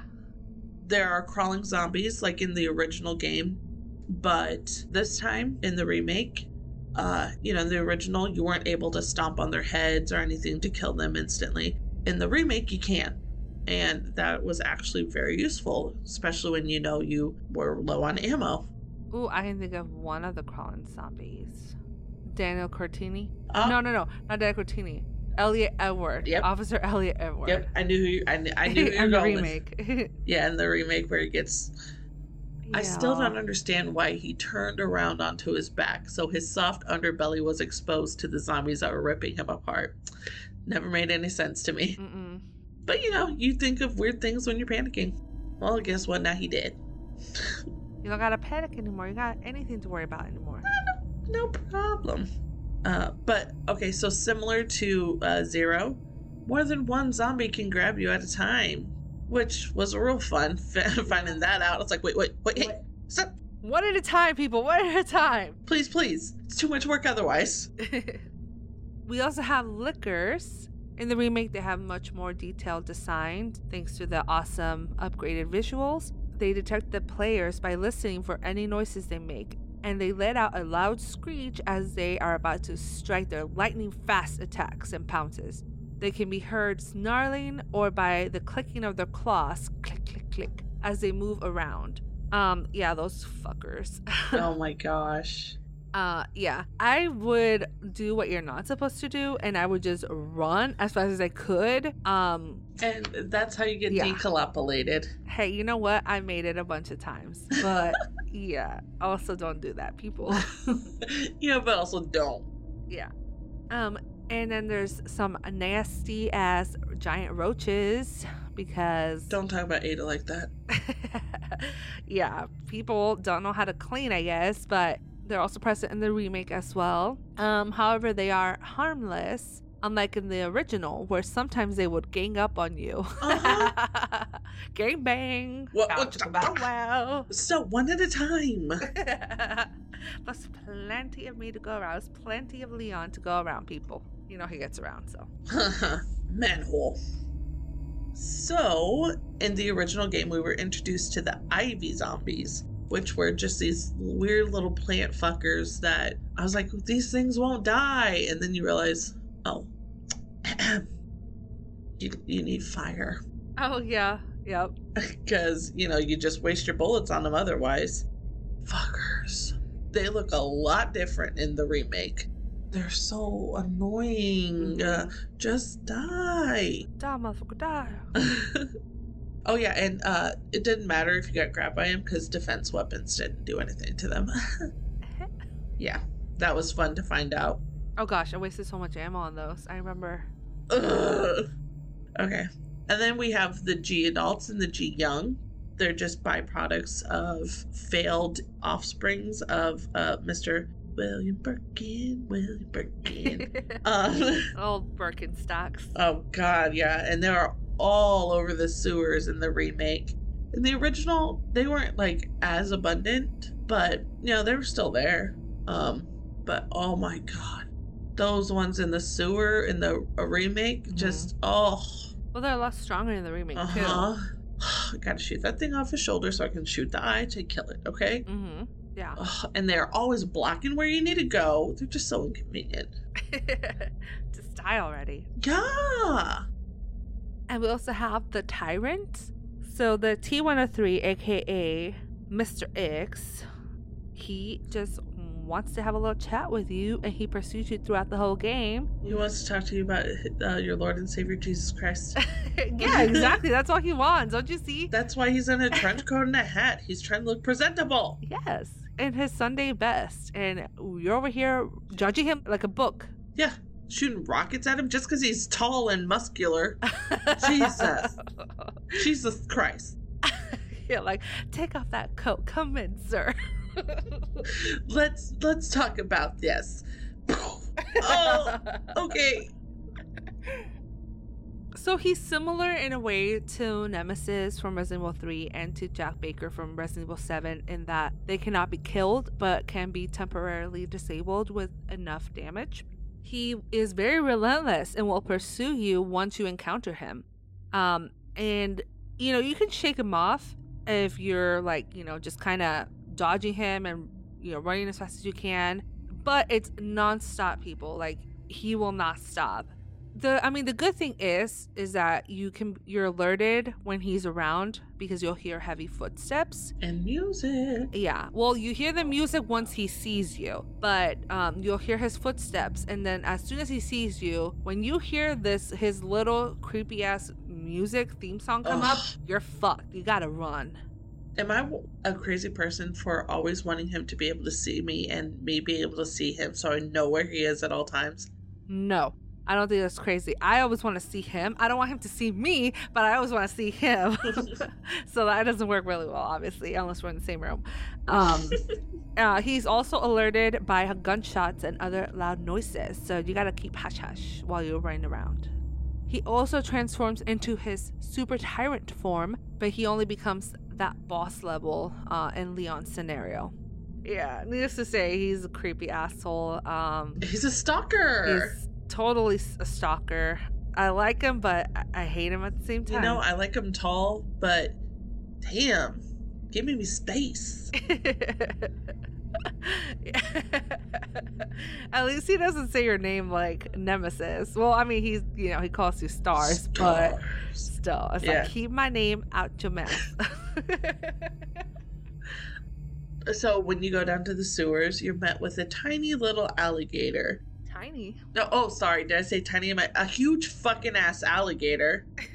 But in the original, you have like this whole like just this like you go down a hall, you turn to the uh, right, you press a button, and all of a sudden this motherfucking giant ass alligator comes and tries to bite the shit out of you. And so you're like running on the hall, you're trying to figure out how to kill him. The first time I was just shooting the shit out of him. Of course he ate me. Then I've and then um I uh found that you know you just knock down the pillars and then you have him eat it. and you have him eat not pillar, a gas tank thing. What's it called? Propane tank. There we go. He takes the propane tank in his mouth and you shoot it and his head goes off. Uh, we also have William Birkin, Dr. William Birkin, old Birkenstocks, um, big boss guy, and um, there's different levels to him, all the way until level five, which is unlocked. At, of course, like we were saying, when you get the true ending at the end of the second run of scenarios, scenario B, with both characters.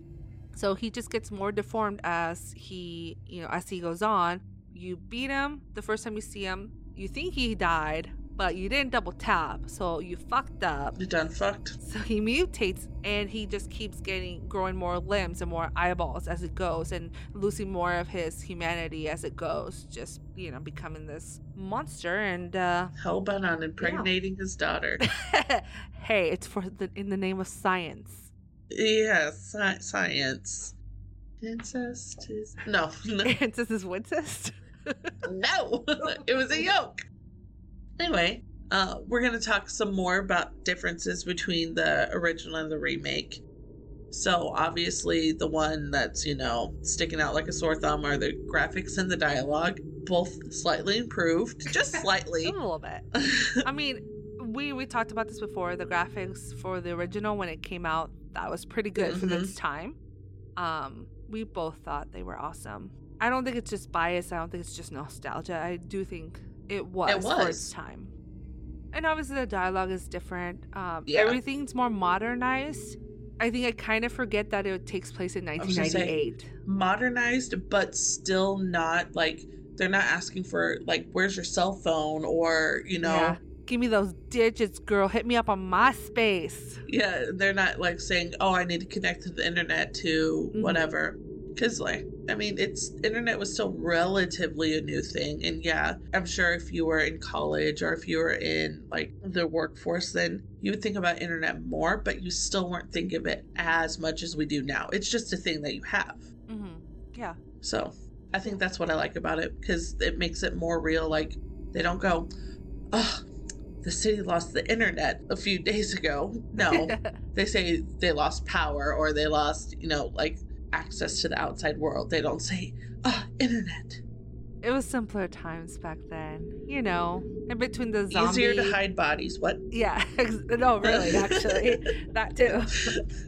Um, uh, so, you know, we already sort of touched base with this, but like we said in the original game, Mr. X only follows you in follows you in scenario B, but this time he follows you in both, and that was a huge fucking surprise. Uh, yeah, same. Because uh, so I was telling my boy who had never played the original, he never played Resident Evil 2. He didn't know anything about it. I was letting him play it so he can get a feel for it. And lo and behold, to my fucking surprise, we were playing uh, Leon A, and there he comes, Mr. X. I'm like, um, excuse me, um, you're not supposed to be here. I'm gonna talk to your manager. yeah, seriously. Um, Um, Let me- Capcom? Yeah. Yeah. Uh, no. Oh, well, you got the wrong game, honey. Actually, you're uh, one scenario early. right. but no, that was really scary. Yeah. Okay, so another thing is that was a huge change was there's no loading screens. So it was like one seamless experience, which was crazy because, you Yeah. know, the loading screen for opening doors was just like terrifying, but yet relieving at the same time because sometimes you would open a door just to get away from something. Oh, Yeah. I feel like I'm one of the people that didn't mind them so much. Like you said, it's kind of a nostalgic thing. I kind of liked it. It added more suspense. And that's what gets me a lot is like this not knowing. So in a way that made it good in a way. I also liked But- when the door was opening. You go, dum, dum, dum, dum, dum, dum. Because I was like, that's me right now. Right? My heart's going a little bit faster than that. It's more like dum dum dum dum dum dum. But I did like how sometimes when it got more intense, your heartbeat did go faster. oh yeah. Okay, so you know, like the BSAA emblem was in five, and the serpent emblem was in six, and like in seven they had the bobbleheads you could try to get. Well, in the remake, they brought that back. And you had to get the Mr. Raccoon mascot. I was like, the hell is that? And I was like, that's adorable. Yeah, I like that. I thought that was super cool that they added that on there. We didn't get all of them in our first playthrough, Oh, no. obviously. Because you weren't looking for them. No.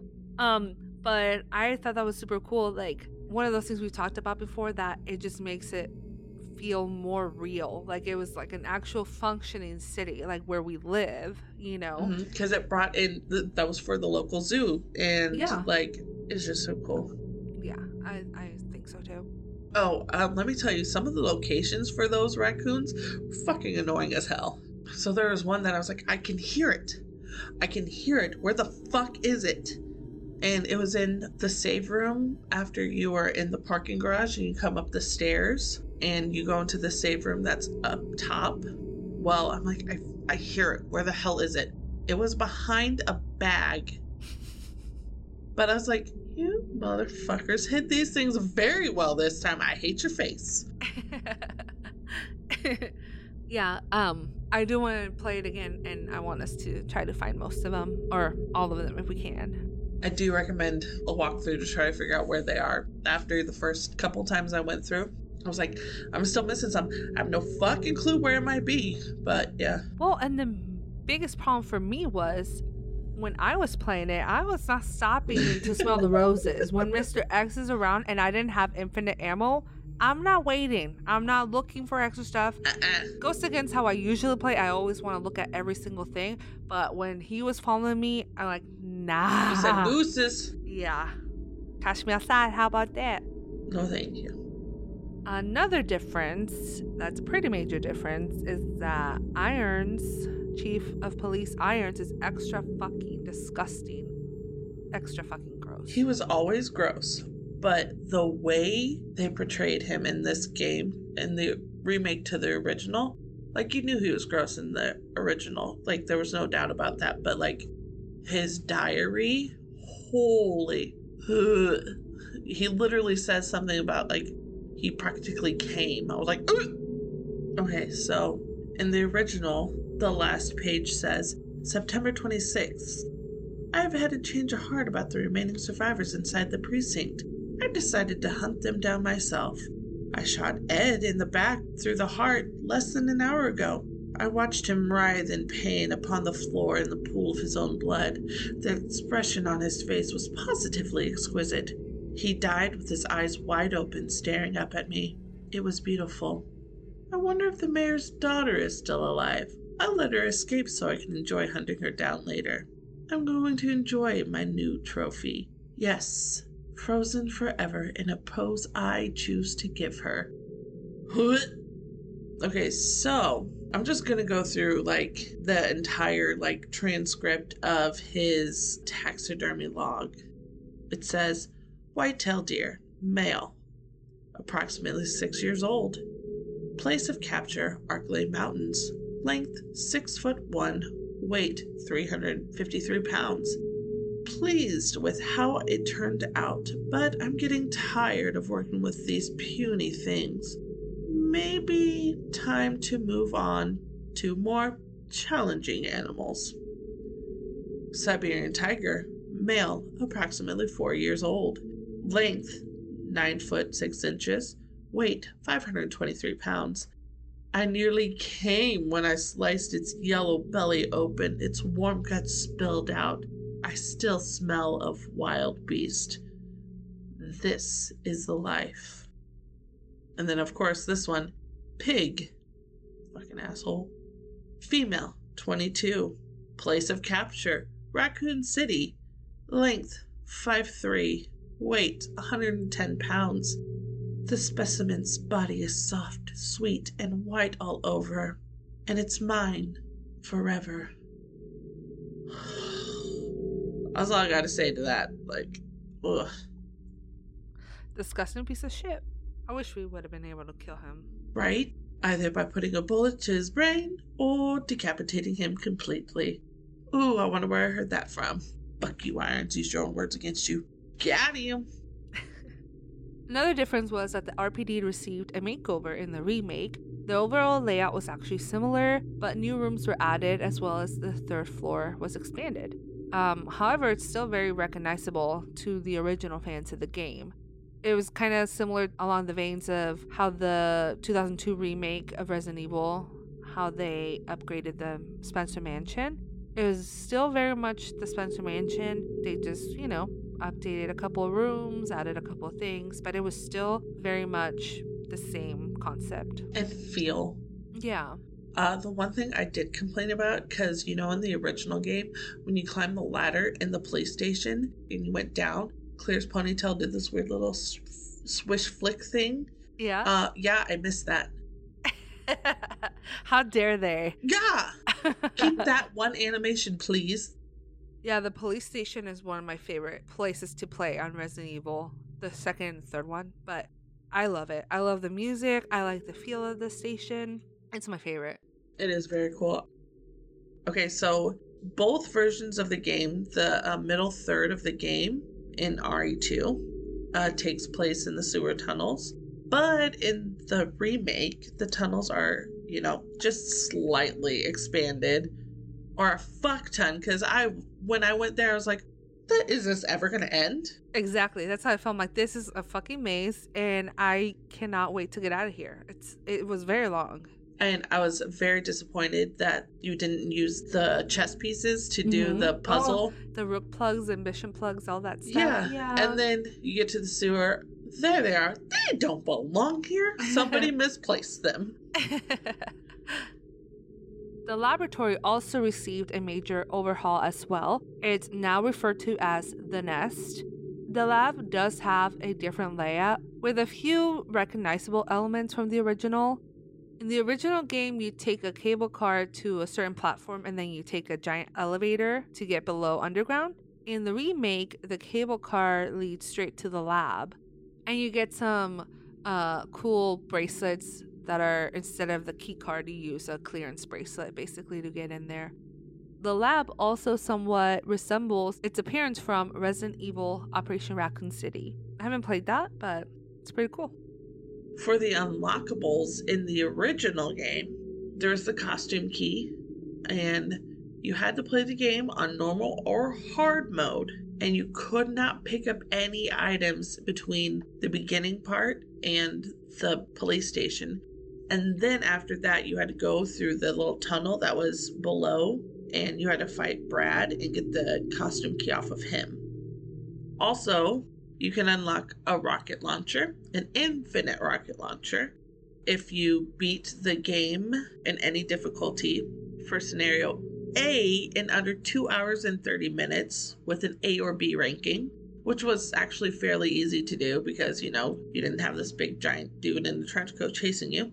And then you can get a submachine gun if you beat scenario B any level um, in under 3 hours and with the A B ranking, which was a little more difficult because to me, I was saving way more often, and that brings down your Yeah. your your, Your uh, score, goal. yeah.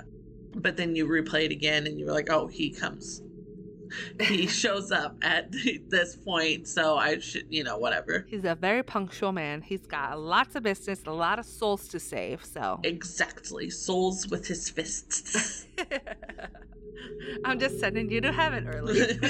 You're welcome. It's either me or the zombies what you want. I don't know what I would rather want. yeah. If I was guaranteed to die in one punch, sure, sure. Mr. X. But if he's gonna have to punch me a few thousand times, but then again, that you'd be ripped apart by zombies. Which which would you rather do? Blunt force trauma or nibbles? I guess blunt force trauma, or just shoot a locker. See, this is why I I, I like Nemesis because he can shoot a rocket launcher and then be Right. done with it. Right? Just make sure you double tap, motherfucker. You always save a bullet for yourself. Just saying. Yeah.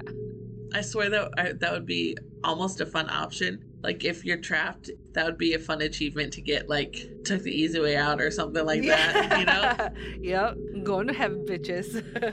well, actually. oh, uh, about that. About to be my baker. no, wait. Why are we going down? um, you can also get the Gatling gun, um, which is also infinite. Um, if you beat the game in scenario B in under two hours and thirty minutes with the ARB ranking. So yes, you would get both of them. I remember watching my brother try to do it, and I was just like, uh, uh, uh, uh, uh, because Mr. X, I just no, mm, no, thank you. Yeah, I would always need a minute. Like, I would need to run to the safe room, get a minute to collect my thoughts. I use the excuse of, well, Claire needs to get her ammo together. I need to sort this out, and the guns go here, and the ammo goes here, and the knives go. Like everything needs has its place. Oh, that is one thing that we haven't talked about was the organization of the box. All you have to do is press the freaking button and it does it for you now. Oh, on the remake. Yeah, on the remake. I was like- true. I forgot about that. Do you remember That when I is showed you? I was like, watch, watch, watch, watch, watch. Look, yes. did that just? Oh my god. Yeah. Yeah, uh, it's the best because that was one of my biggest pet peeves. Because you needed to know where things were, and if I didn't organize it a certain way, I would forget. Yeah, like ammo had to be together, guns had to be together, items had to be together, like you know, healing stuff together. And I always liked a little space in between each like section, so I Uh-huh, knew uh-huh. like it's just like a puzzle that I gotta solve. It was cool. One thing to note is that in the remake, playing Claire A first and then, you know, Leon B scenario is considered to be canon, but still the characters will experience the same events in both scenarios, such as Leon being sage saged. just a giant alligator saving Leon. Yes. that would be great. Big on thought. Um, such as Leon being chased by the giant alligator in the sewers and Claire searching the orphanage for Sherry. Another point to make in the original, there was no orphanage part. It was added just for the remake, and that whole part of it is really nerve wracking to me. hmm I hated it so much just because, like, reading all the diaries of the kids and knowing that, yes, they were being experimented on. And I was just like, Yeah. And yeah, I just felt so fucking helpless, just like they did in that that whole section of the game. Irons creepy as disgusting pedo as irons after you the whole time. Uh yeah. um, excuse you, he made sure everybody he attacked before the zombie apocalypse was 18 or older. Thank you. Not a pedo. You're right. They're like all yeah. Um, there's a free update for the game called The Ghost Survivors, which depicts several what if scenarios featuring some of the characters from the main game who were either killed or had unknown fates, such as Katherine Warren and Kendo, to name a few. One of the features from the deluxe edition of the remake was the collector's edition and the premium edition of the games, and there's a soundtrack swap option where the game can be played with the original game's soundtrack including special effects such as the inventory screen opening noise from the original. Oh, I love that so Yeah. much. Love that so freaking much. Um, that's not to say that the new sound effects and soundtrack were good. Were not good, I mean. But yeah, the the, the old stuff is just awesome. All right, so it's time for one of our favorite segments. This is Give 'em the D with D. Where to start with this bitch? I don't know if you guys caught on, but I'm not a fan of Ada Wong. I know it's it's shocking to everybody who knows me. It's shocking to, you know, our listeners, but I cannot fucking stand Ada Wong. And this is the only time I will say it on record. Well, probably not the only time, but one of the only times I'll say it on record. My strong hatred for her makes her a good character. They did it right. this bitch just uses men like fucking crazy, and guys are like, oh yeah, yes, mistress, okay, yes, no problem. But like, okay, this bitch. okay. So, in the original game, Ada comes to Raccoon City to quote unquote look for her boyfriend, right? And then you're like, she's always in the wrong, uh, right place at the wrong time. And like, all of a sudden you realize she's flirting with somebody, even though she's supposed to be looking for her boyfriend. And poor Leon sees this beautiful woman who is kind of flirting with him to get what she wants, but he doesn't see it as that. No, of course he was thinking with his other head. It was like, stop, stop, you're being stupid. What are you doing?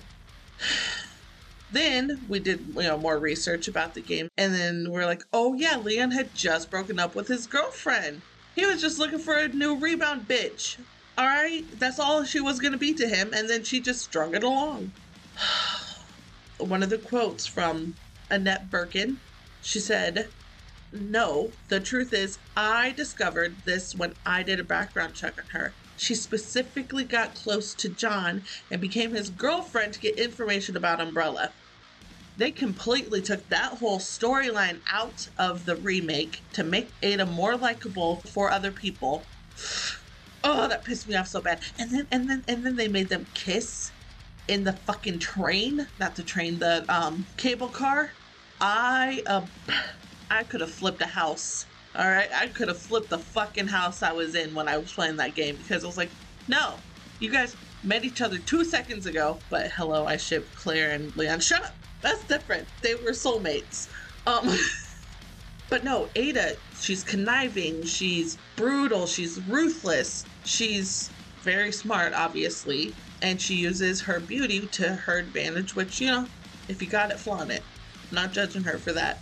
I am judging her for wearing a red dress, a silk red dress and high heels to go fight zombies. Total judgment there. Total judgment. Because that's not sensible. The only person who can dress unsensibly is Jill and she doesn't. We'll talk about that later. Anyway, she's a cunt, okay? And not like, oh, a lovable cunt. Well, I mean, to some people, I guess, but not to me. Not to the smart people. Not to people who actually see her true colors and the ugliness underneath. Fuck you, Ada. That is all for now until we get to four. And then Unlike Leon, I gave her the D. Boom. uh no, she had it coming. but I, I, I do like that point that you made was that because she's that bad of a person, like her character's that bad of a person, it does make me hate her, and that in turn means they made a good character. Kind of um, like Wesker, he's such a bad guy that you're like, oh, I fucking hate him, but I love him. For yeah. me, it's Nemesis. Yeah, yeah, I get it. Yeah, yeah, yeah. It's just to me, it's just the fact that she lied. Like she yeah. was just lying to Leon the whole time. The whole fuck. And well, yeah. Don't lie to my sweet baby boy. That I might want to do stuff. Anyway. if anyone's gonna prefer him, it's gonna be me. or you, because I think Leon was more your boy. All right, so let's go over some of our favorite quotes because, as we've said before, Resident Evil is super quotable, and definitely we get a lot from Resident Evil 2 and the remake. Most of our quotes, though, are from the original. So there's the classic, that maniac's gonna ram us. yeah, from S. Kennedy. Always on high alert. Mm hmm, mm hmm. Okay.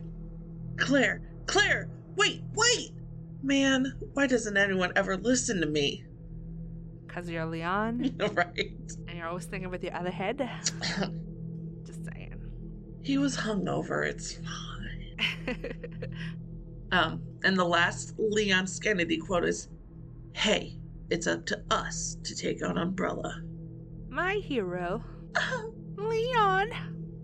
And then Claire, she has a couple of good quotes too. Yeah, she does. Um, especially like when they first meet at the gas station, which we were glad that they kept this on the remake as well. That was awesome. I, I was so pumped. Wait, don't shoot. Get down. Pew pew. Yeah, and he said pew pew. That's why the zombie didn't die because he forgot to shoot. That's why, yeah. You had to use your real gun, Leon. Oh shit! I forgot this is in training. when she sees G, what the hell is that?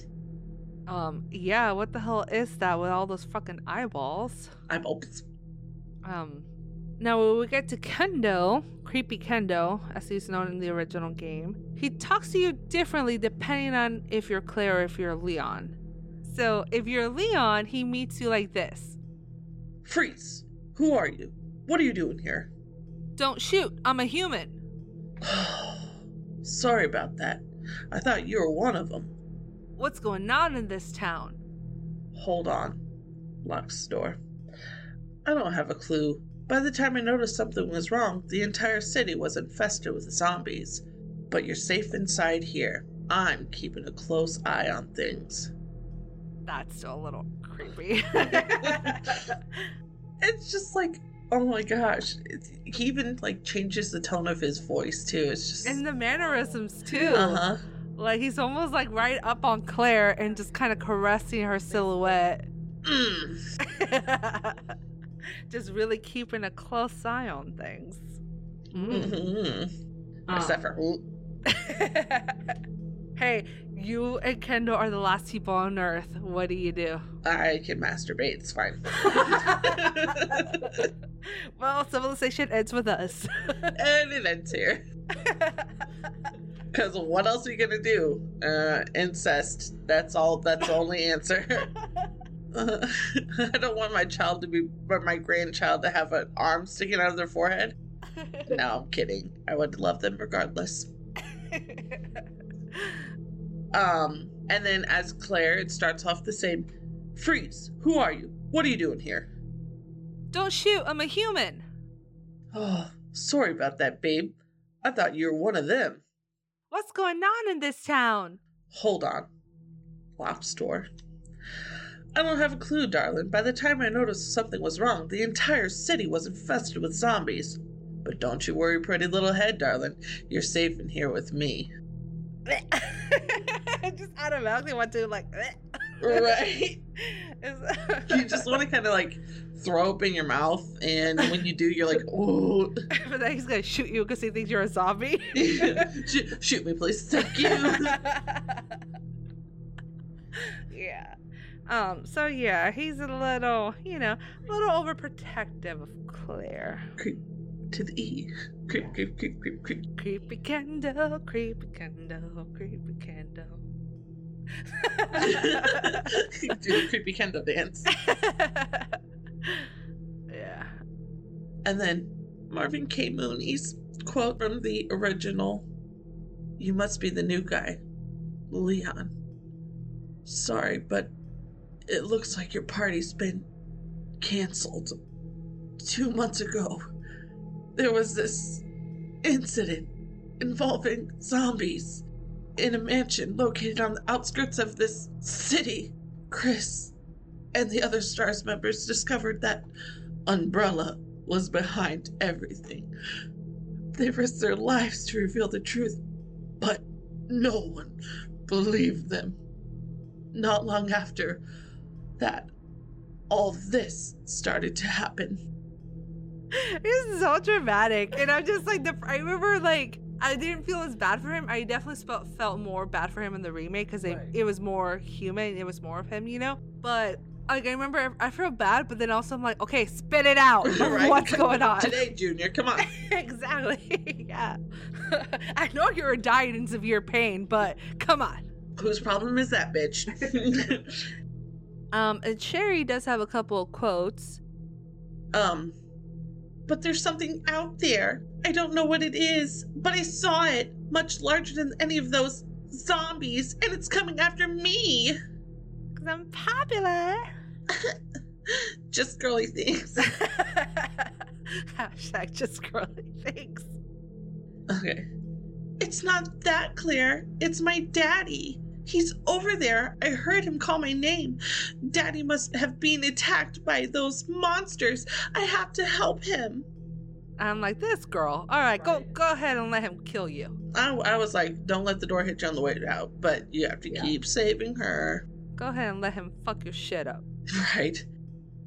This one, when it happened, the first time I played it, I think I literally threw my controller down because I was so done with her at this point. That's the only reason it's a quote from Sherry for me was Claire, I can't reach the ventilation hole anymore. But don't worry, I found another way. I can take care of myself. Fuck you. All right, fuck you, little girl. You're, you're like, so you're telling me you could have been doing this the whole fucking time? Yeah. Ah, I love how you say that, Claire. That's how she says it. Sherry Birkin, Sherry Birkin. Sherry Birkin. Obviously, we fell in love with Sherry eventually, but god damn. Yeah. But that's another fucking reason why the remake is so amazing. Mhm. Like you see more of Marvin, you see more of Sherry, like you just get this other more of their personality out and it's just so good. From the remake, All right, so Claire starts off with, "Do you need help? Here, take my hand." you, you, you need help. I would be like, "The fuck?" right? I would not want to. I would have just tried to finagle my way in there with her, like, oh, it's the big room, bitch. Move, bitch. and then this one, I just really thought she was adorable when she said this. So, are you guys like boyfriend or girlfriend? Like, ah, yes, girl, get it. Because Leon and, well, obviously Sherry bonded with them too, but Leon and Claire have bonded over this experience. Um, they should really, you know, get together over coffee, talk about it. you yes. know, a couple times a week. Talk. Wink. Yes, I love talking too. okay, so why don't we talk about some of our favorite characters? Uh, yeah. In the original game, I loved Claire and Leon. Thought they were amazing characters. And in the remake, I also surprised. I also love Claire and Leon, but I just love them both in so many different ways. Like they did such a good job Mhm. just bringing out more of their personality, and it was like reinventing them, but at the same time not. It was like it was still Claire and Leon. It was just on another level, you Mhm. know. they ascended. Yeah. and I really and I really really got to like Sherry more. I think you Oh, felt yeah. the same way about that. I'm like, oh, I actually really like her, and I actually feel bad for her, and I actually want to protect her in this game. Right? But yeah, we were just thinking about the other day. We were Sherry's age Uh-huh. when it came out. Like, holy fuck. Yeah, yeah. And we played it. Because, you know, that was smart. what about you? What are some of your favorite characters? Obviously, Claire and Leon. But even in the original game, I still loved Marvin K. Mooney. He's been called Marvin K. Mooney like for years now with me, but that's because, you know, a lot the Dr. Seuss book, Marvin K. Mooney, will you please go now? And so, I, you know, you just don't see any other Marvins really in any Yeah. video games. So, and then his hand movements, and then in the remake, how like like you said, they just made him more personable and more human, and it was just nice to see. I really wanted to be able to save him. Me It was too. so bad. So bad. That's the shit thing about Resident Evil games. I will say, you ain't nobody gonna survive but the main characters. Yeah, don't even. Yeah, don't fall in love with any of the characters, because unless they're playable. Usually that means they live. That's why Pierce is alive. Anyway, uh, exactly. Oh my god, See- conspiracy theories. so my conspiracy theory back before like I knew all the stuff about Umbrella and all that stuff. My conspiracy theory was that the way they had them in there at the same time was that Leon and Claire weren't in like the real Raccoon City. Like it was a kind of like a staged area to see how like the people would act within that kind of situation. But then I realized that that was completely wrong and you know that's that's the theory I had when I was that young playing the game.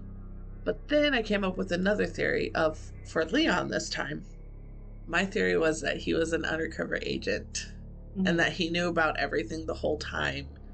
He always seemed to know more about what was going on than than he should have, being a rookie cop. Okay, I can see that. I've heard that before that everyone's like, well, if this is first day, how does he know this? How does he know that? And I get it. I always thought, whether this is confirmed or not, because I don't think it's confirmed, but I just always assumed that he had gone there for like an interview, obviously. Like he went there, they hired him, gave him this uniform that day, gave him a tour of the office of the station, and met a lot of the people. Not everyone, but you know, that's what I thought. But I don't think that's necessarily true. Although, It makes sense though. Um, but I did like how in the remake you didn't get the uniform right away. yes, I agree. So- Me too. You know. I like that. But I do like your theory of going there, getting interviewed, getting a uniform because you know I don't think they're gonna have a police officer come in with absolutely nothing Mhm. when they're hired. They they might give him like a T-shirt at least. Like- right. Here's your booby prize for being a police officer. You get a free T-shirt. Did you say your booby price? yeah, your booby prize. Yeah, you never heard that. I'm learning all these new things for you. Oh my god! I thought it was like tickets to like the entry fee to the strip club down the block. uh, least favorite character. Um, least favorite character is easy because I think for both of us it's Ada. Yeah, thousand Um, percent. and I don't really like Birkin and Annette for the sole reason of how they neglected Sherry and they put their job above Sherry. That sucks, but it makes sense. There's people like that that are that way. Which to me, it's fine if you guys want to do like put your job above your not above your child, but put your job at almost the forefront of your life. However, when you choose to have a child and keep it, you should have the wherewithal of actually trying to raise your child and show them love and support, and not just giving them bare minimum of what they need. They should have given her another kid to play with. Duh. That's how you fix a marriage. You add more kids into the mix. you just keep going. That's totally healthy. Yep. so, what about some of your favorite moments in the game? Hmm. Obviously, the very beginning part Mm-hmm. with the trucker, guy's a maniac, Morty bite me. Yeah. That part. um. Okay, so if I'm going for just gameplay in the original game, I would say everything in the police station, but I also really did like the lab area just because it was so different. And like you could tell that this the sterileness of it compared to the police station was just crazy. How about you? What's your favorite moment? Yep, same thing in the beginning. I like how they meet and like all the stuff that happens before they split up. And those moments of the game where I'm in the police station are my favorite. And that's what I always recall is that scene when you would go in first and you hear that song and it like it does like a little cinematographic zoom of the, you know, like a little aerial shot of the station and you just hear the song doon doon doon dun. Mhm. Mm-hmm. Um, least favorite part. I think the sewers, they're not my favorite. And also, obviously, I think you're going to agree with me on this is having to play with Ada. Mm-hmm. I don't know how many times I died. Oops. Uh. Oops. And then in the remake, there's this whole section where she didn't have any weapons. Uh-huh. That was really fun. Oh, another part I didn't like was the orphanage. In the Oh. remake, mm-mm, I don't like that. I mean, I understand why they added it, but I also didn't like the fact that they added it because it was perfect the way it was. I think it added a cool element of uh you just get to see how more fucked up, like just just how severely fucked up Umbrella is. Yes. Like more layers. There's so they're like an onion. There's so many layers. Onion Um, of evil. Yeah, onion of evil. yeah, there's so many layers to that, and uh, so I I kind of like that. I think they did a good job with it. So let's give it a final rating. Um, we'll do the tiers from S to F. S being superior, F being total bombs. I think we already know what my rating is for this. Uh, Bess. I couldn't even joke about it. Come on. Yeah, How about you? definitely S. It's definitely a, a really good game. One of my favorites. Both the remake and the original for me. I agree too. The Um, original yeah. for pure nostalgia reasons. Like, I honestly still think I would like the game now if I played it as is. It, I would have been a little like, ugh, these controls, but like, these graphics. Yeah. A lot of the I think a lot of the issue with that is these people with their tainted taste in graphics and they can't get over the polygons and the how it's pixelated and stuff. I understand that, but I come from a I guess a more seasoned veteran gamer. Uh, you know, uh, I'm just like it's a fine. gamer of 20 plus years. Yeah, so I'm like it's fine, get over it. but I understand it. I mean, more than 20 years, but that's why you said plus, right? Anyway. Yeah, Yeah. 20 plus years. Um, yeah, it's just such a solid game, and especially the remake. It's just so good. Mm-hmm. It's awesome. Like we said, there's a couple complaints here and there, but for the most part, it delivers. It's solid, and it's what a remake should be. I agree. I agree. I agree. Oh my gosh, that was freaking amaze balls. It really was super exciting. Um, so we have a couple questions for you. What was your favorite part of Resident Evil 2? And uh, do you like the original or the remake better? Hmm. there are right and wrong answers, people. So just saying. the answer is both. Okay. exactly. Just kidding. You can't pick a favorite child. but yeah, that was really freaking fun, and we're really excited for our next episode. which is the Marvel Cinematic Universe Phase 1. Boom! yeah, that's gonna be really fun too. Make sure to follow us on social media. All the links are going to be on the show notes. Remember, we have Twitter and Instagram. Everything is at Allied Rebels or at The Allied Rebels. Our email address is also down there below. So get in touch, guys. Um, we also have a Discord where you can join and we can talk about stuff. You guys can give us suggestions, possibly about episodes. And you know how we did a haunted episode? Maybe you want to send us your spooky stuff eventually. Yeah. So, All right, partner, what do you say we get out of here? sounds good. Toodaloo, fellow rebels.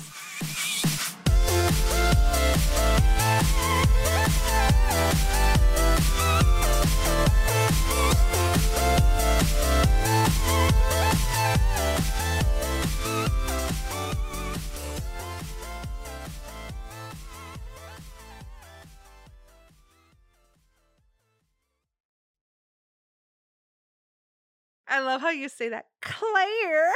That's how she says it. Sherry Birkin, Sherry Birkin, Sherry Birkin.